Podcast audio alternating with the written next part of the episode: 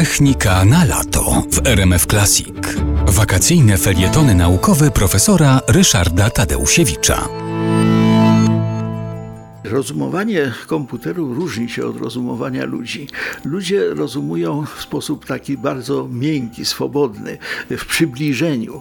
Natomiast komputery są bardzo kategoryczne.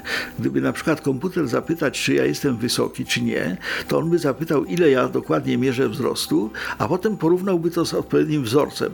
Jeżeli mierzę chociaż o 1 mm więcej niż ten wzorzec, to jestem wysoki, a jeżeli mierzę o 1 mm mniej, to nie jestem wysoki.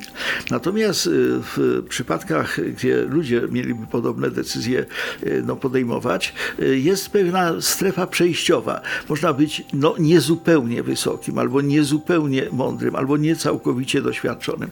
I tego rodzaju elementy są, jak się okazuje, ważne w sztucznej inteligencji, dlatego że wiele metod wnioskowania musi się opierać na tych takich właśnie nieostrych metodach, czy na nieostrych założeniach. Na przykład ma bank, powiedzmy, że system komputerowy bankowy wie, że należy udzielać preferencyjnych kredytów młodzieży. No jeżeli przychodzi kredytobiorca, to mówi, ile, ile on ma lat, czy powiedzmy, kiedy się urodził. I w tym momencie system, który by właśnie działał według twardej logiki, ta logika wiązana jest z nazwiskiem matematyka Kantora, więc ta logika kantorowska powiedziałaby tak, jeżeli, że tak powiem, masz lat tyle i tyle, to jesteś młody, jeżeli masz mniej albo więcej, to nie jesteś młody.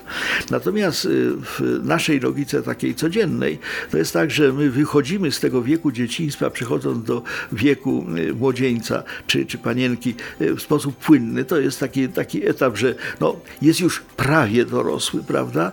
Natomiast potem wyjście z, tego, z tej strefy bycia młodzieżą odbywa się też w sposób taki miękki. To znaczy my przechodzimy do wieku dojrzałego, a potem senioralnego nie od razu, nie z dnia na dzień.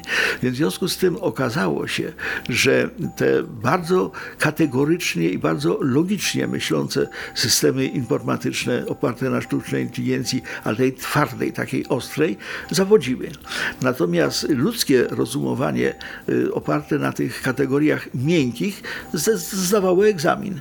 W związku z tym Lofty Zadeh, taki bardzo wybitny no, uczony irańskiego pochodzenia, pracujący w Stanach Zjednoczonych, miałem tą przyjemność, że znałem go osobiście, e, Lofty Zadek wymyślił właśnie teorię zbiorów rozmytych, czyli tego, że coś może być jakieś w pewnym stopniu, że można być trochę głodnym, że woda może być trochę ciepła.